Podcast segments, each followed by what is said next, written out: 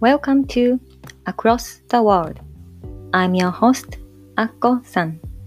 皆さん、こんにちは。ナビゲーターのアッコです。この番組では、サステナブル、グローバル、SDGs をキーワードに、自分らしく世界で活躍されている方々をご紹介し、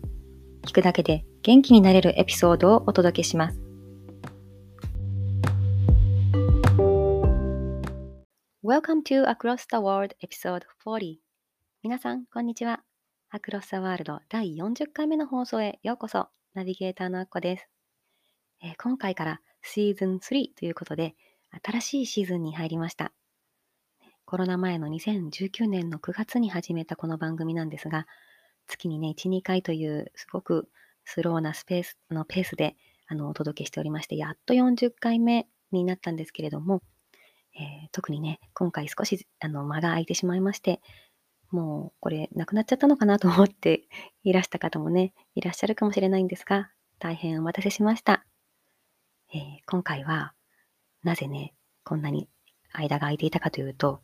私実は、あの、この流行りのね、コロナにかかってしまっていたんですね。それもあって、ちょっと2月はね、更新できなかったんですけれども、このコロナの自宅療養期間中にいろいろ気づいたことがあるので、今回は私がこの療養期間中に改めて気づいたことや、その私の気づきと同じようなね、あの言葉が書いてある素晴らしい名言などをね、ご紹介しながら、生きる意味みたいなものをね、ちょっとお話ししていけたらなと思っています。どうか最後まで聞いてください。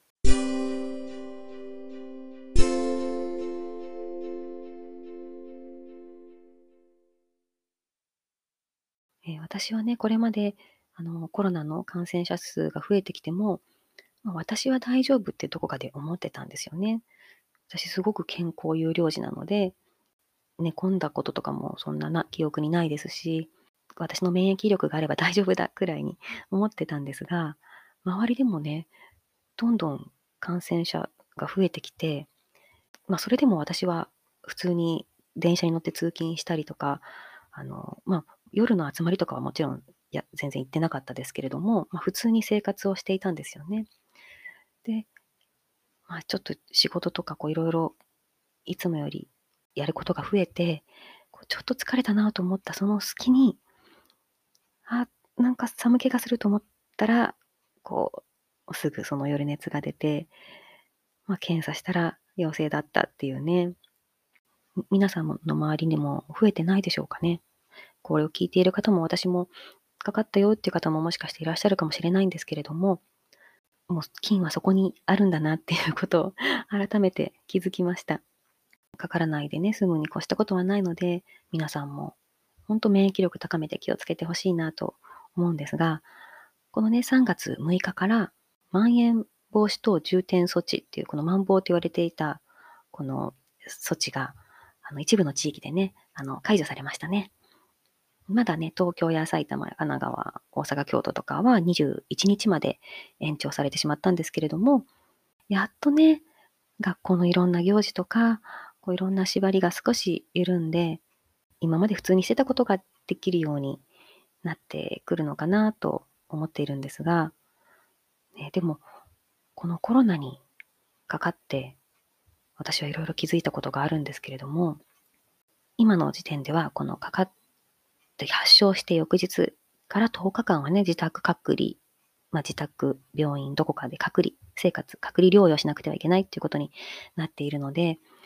私こんなにね、どこにも出かけずに一人で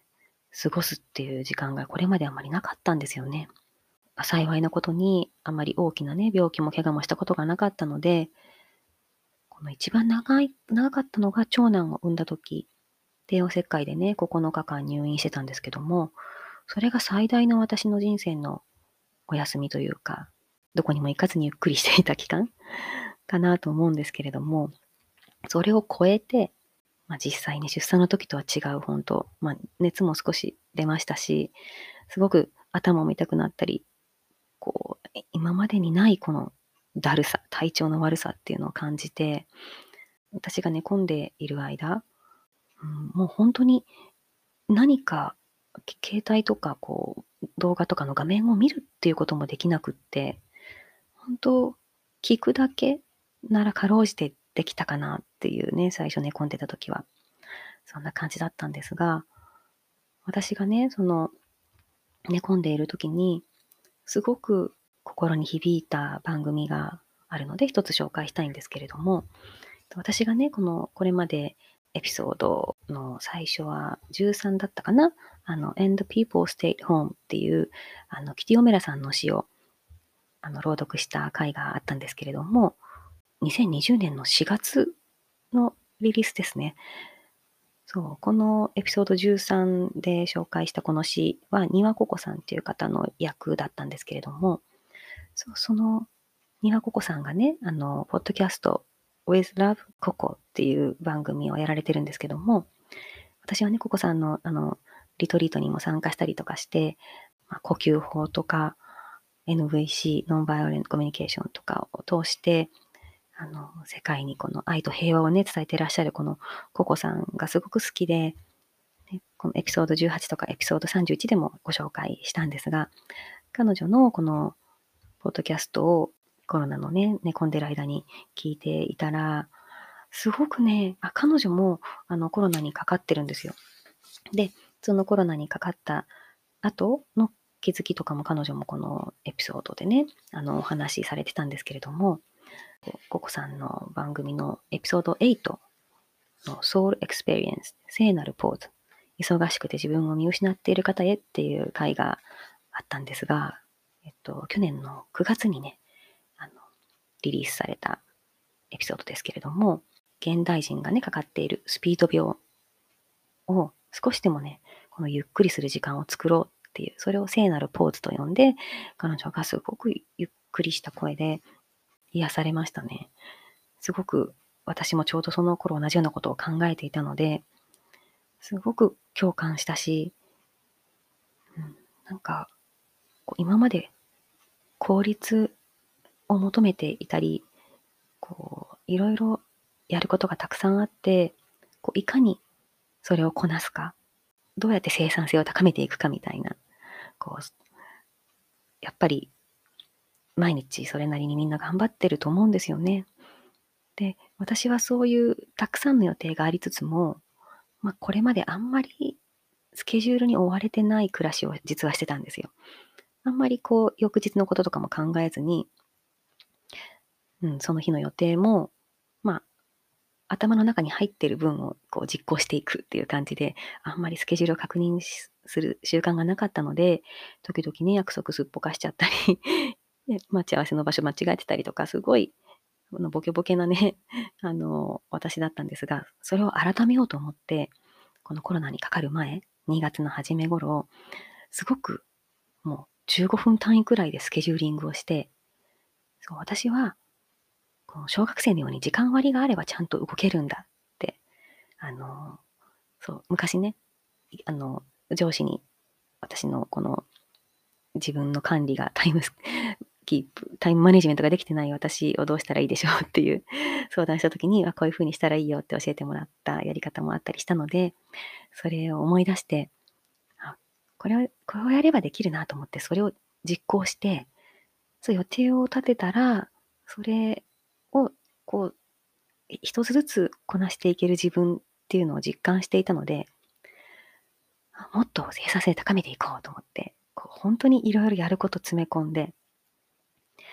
うん、で、それを一個ずつこうチェックしてね、やるっていうのをこのコロナ前はやってたんですけれども、も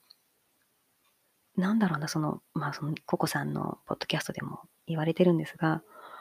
この、今まで価値観がほんとすごく変わったんですよね。もうなんか、効率とか、こう、やることリストとかそういう次元ではなくって、本当にこのちゃんと苦しくなく呼吸ができること、朝が来たら目覚めて体も起きることができるっていうこと。そんな当たり前の一つ一つがすごく当たり前じゃなかったんだ、すごいことなんだってことに気がついて、うん、なんかもう、それまで私がやらなきゃと思っていた生産性とか効率を上げていくこととか、もうなんかそう、そういうことも、どうでもいいなって思うようになって、うん、本当に生きていることってすごいなって思ったんですよね。うん、で、なんで今までそんなに急いでたんだろうっていうか、うん、そんなことを思うようになって、そそれで、いつ元気になるかわからない状態で寝ているときに、私が、これ元気になったら、なんだろう、私がやるべきことは何だろうとか、私これで死ななくって、このまま、また元気になって、こう命が続くとしたら、私が本当にやりたいことは何だろう。本当に大切なことは何だろうって、そんなことを考えるようになったんですね。それで、やっとこう何か書けるようになった時に、その時のなんとなく感じていたこととか、そう、これまでぼーっとね、思っていたことを、こう、振り返りをノートに書いてみたんですよ。私が本当に大切なことなんだろうって。うん。で、それを書いていたら、気づいたのが、こう、な、まずなんで生きているんだろうって思ったんですよね。そう、私はなんで生まれたんだろうとか、なんで今まで死なないで生きていて、これからも命が続くとしたら、何のために生きてるんだろうっていろいろ考えていて、それで、あの、私が今までね、あの、好きだった、あの、社会学者で、あの、心理学者の、あの、エーリヒ・フロムさんの、あの、言葉とかをちょっと見てたりしたんですが、そこにね、ちょっと答えがあったので、そのエーリヒ・フロムの言葉を紹介したいと思います。There is only one meaning of life. 人生にはね、ただ一つの意味しかない。The act of living itself. それは生きるという行為そのものである。こんな名言が出てきたんですよ。もう一回英語で言いますね。There is only one meaning of life. The act of living itself. 生きるという行為そのもの？それが人生の意味なんだ。たった一つの。そうか。生まれたからただ生きるんだ。誰も私の人生生きてくれないし。こう自分の人生を自分で生きるんだって、すごくね、こんなシンプルな言葉、当たり前のようなことが、こう、腑に落ちたっていうか。うん。そう、でも、じゃあどう生きればいいんだろう。で何のためにこう生きるという行為を続けるんだろうって思った時に、また別の、ね、このエーリヒ・フロムの名言を見つけたので、またこちらも紹介しますね。Man's main task in life is to give birth to himself. ね、人生の主なタスク、この人生において人がなすべき主な仕事とは、自分自身を誕生させることである。続きがあるんですが。to become what he potentially is. このね、本来のこの可能性としての自分を実現すること。自分自身になることである。The most important product of his effort is his own personality. その努力の最も重要な成果とは自分自身のパーソナリティ、つまり自分らしさである。っていうね。こんな言葉をこのドイツの社会学者でこの心理学者のエーリヒ・フロムさんが残されてるんですね。こんな言葉を。うん。これ、私、今まで、多分コロナにかかる前にこれを聞いてもピンとこなかったかもしれないんだけれども、すごく今回、うん、いろんなことを考えているときに、この言葉に出会って、すごく深く共感したんですよね、これ。もう一回言いますね。続けて英語で言います。Man's main task in life is to give birth to himself. to become what he potentially is. The most important product of his effort is his own personality. 日本語でもう一回言います。人生の主なタスクとは自分自身を誕生させることである。本来の自分自身になることである。その努力の最も重要な成果とは自分自身のパーソナリティ、つまり自分らしさである。ね、これはあの、1947年に出された Man for Himself っていうタイトルのあの本に書かれている言葉なんですけれども、えー、私はこのエーリヒ・フロム、このドイツのね、社会心理学者なんですけれども、と初めて出会ったのは大学生の時なんですが、私はあの社会学のね、あのゼミに入ってたんですけども、そのゼミで最初に課題図書で出た本が、このエリヒ・フロムの代表作、あの自由からの闘争っていうね、1941年に出版された本なんですけれども、そう、この本の冒頭に書かれていた、この引用句がすごく好きで、そう、私はその言葉を、その本を読んで以来、その言葉が私の一番好きな言葉の一つとして、いつもね、あの、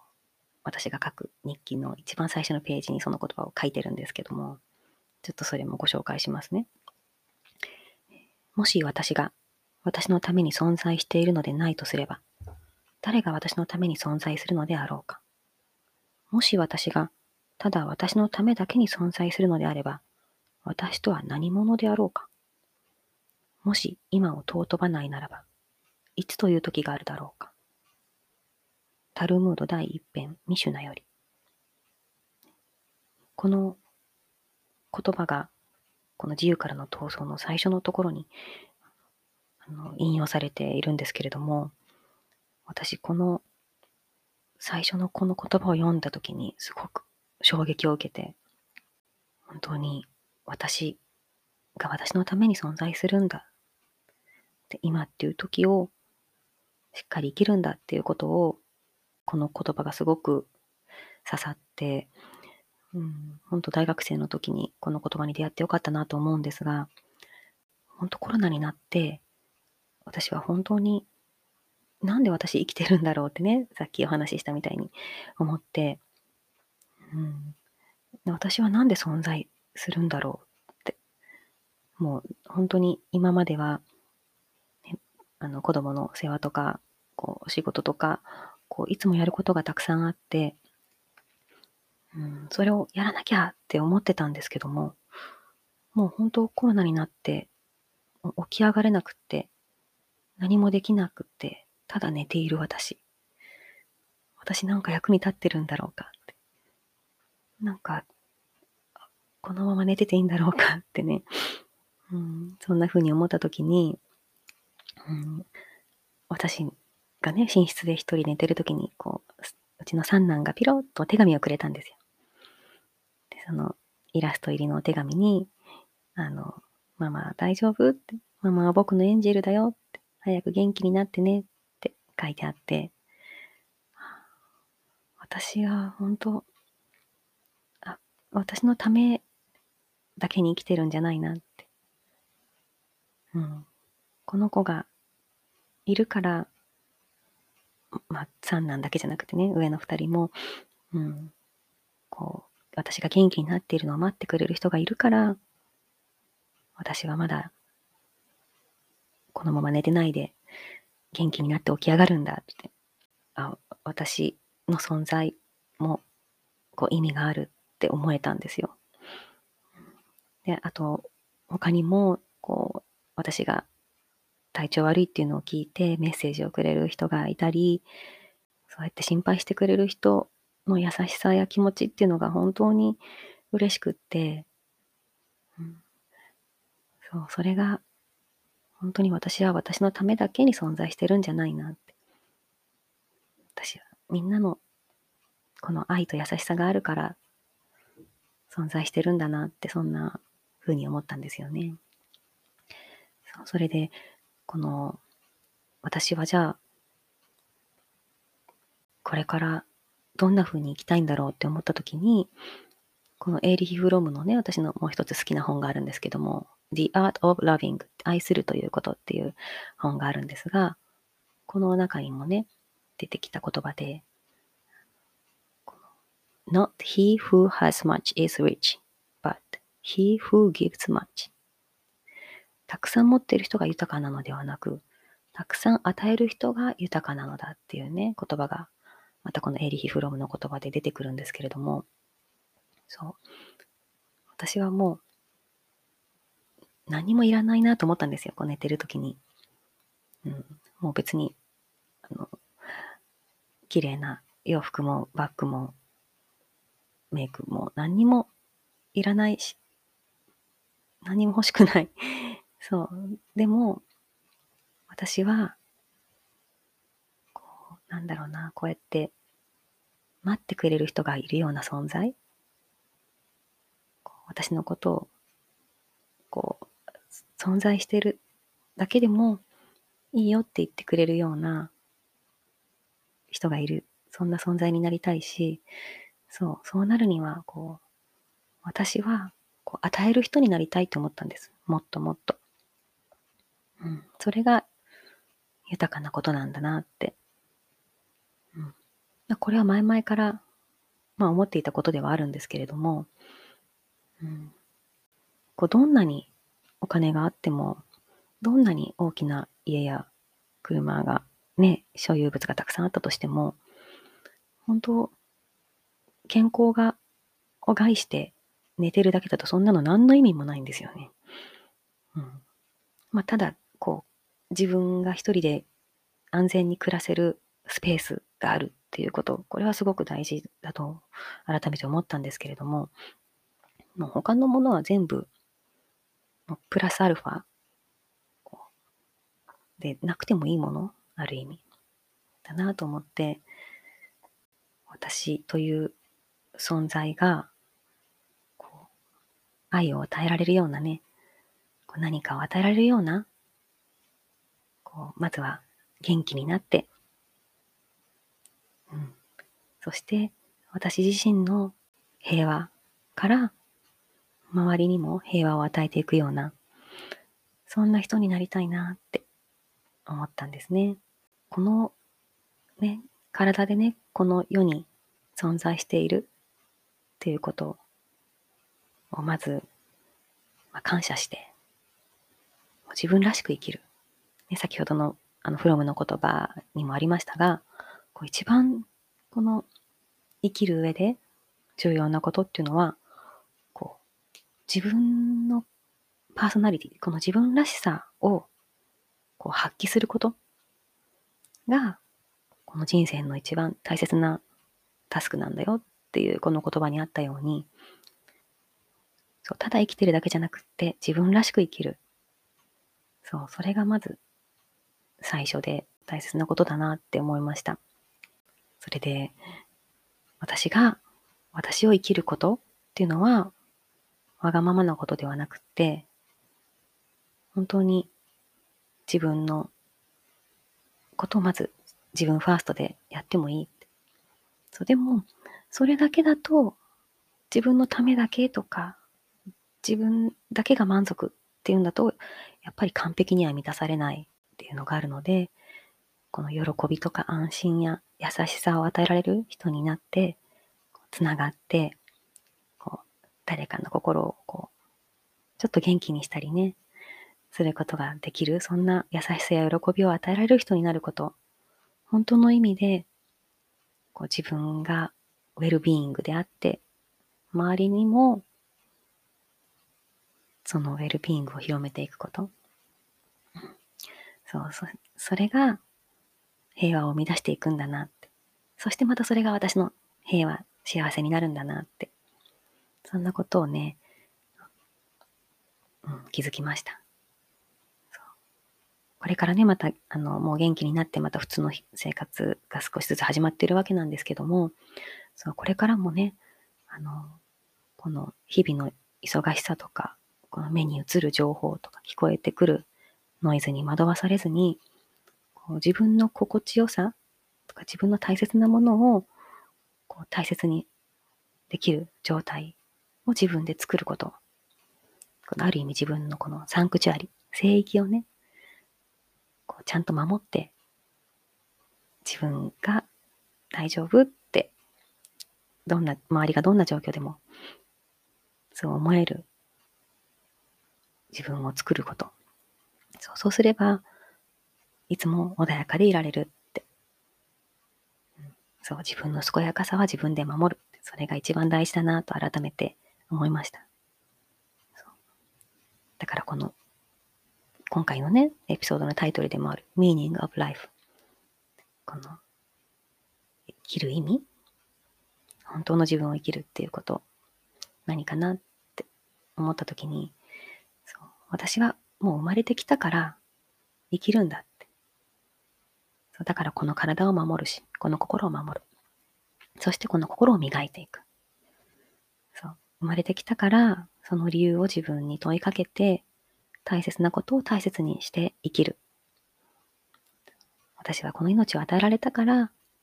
私ももらったものを世界に返していく。そして、与えられる人になる。そして生まれてた命を大切にする。そしてその命の邪魔をしない。そして生まれた命にたくさんの愛を注ぐ。与えられたものはもう全部感謝で返していく。そうやって命や愛は巡っていくのかなと思っています。そうだからそこに余計なものは入れたくないし、汚れちゃったらきれいにするし、今あるものに執着もしない。もうただただこの自分自身をこう自分に誇れるように毎日大切に生きていく。いろんな起こること、すべて、もうコロナになったことすら、もうすべてに感謝して、この、この時を味わって、すべてを愛して生きる。そんな風にね、本来の自分を生きていきたいなと思っています。では最後に、そう、私がこのコロナでこう寝込んでいる時に、あの、聞いていた私の大好きな藤井風くんの曲、旅路のね、一部を紹介して終わりたいと思います。目にしてきた。手に触れてきた。すべてに意味はあるから。僕らはまだ先の長い旅の中で何かを愛したり、忘れたり、いろいろあるけど、これからまたいろんな愛を受け取ってあなたに返すだろう。とはなる光の中、すべてを愛すだろう。藤井風。今回のエピソードも最後まで聞いていただいて、本当にありがとうございました。あなたも自分の健やかさを守って、あなた本来のね、自分をどうぞ生きてください。では、次回のエピソードまでお楽しみに。バイバイ。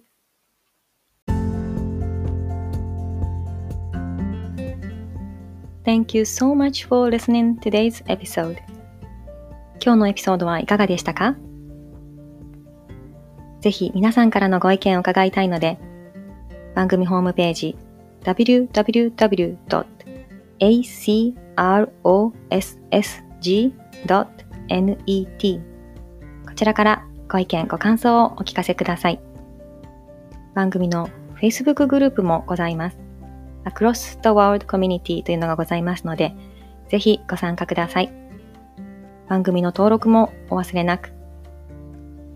この番組を楽しんでいただけたら、ぜひお友達にもご紹介してくださいね。昨日よりもちょっと誇れる自分に。では、次回もお楽しみに。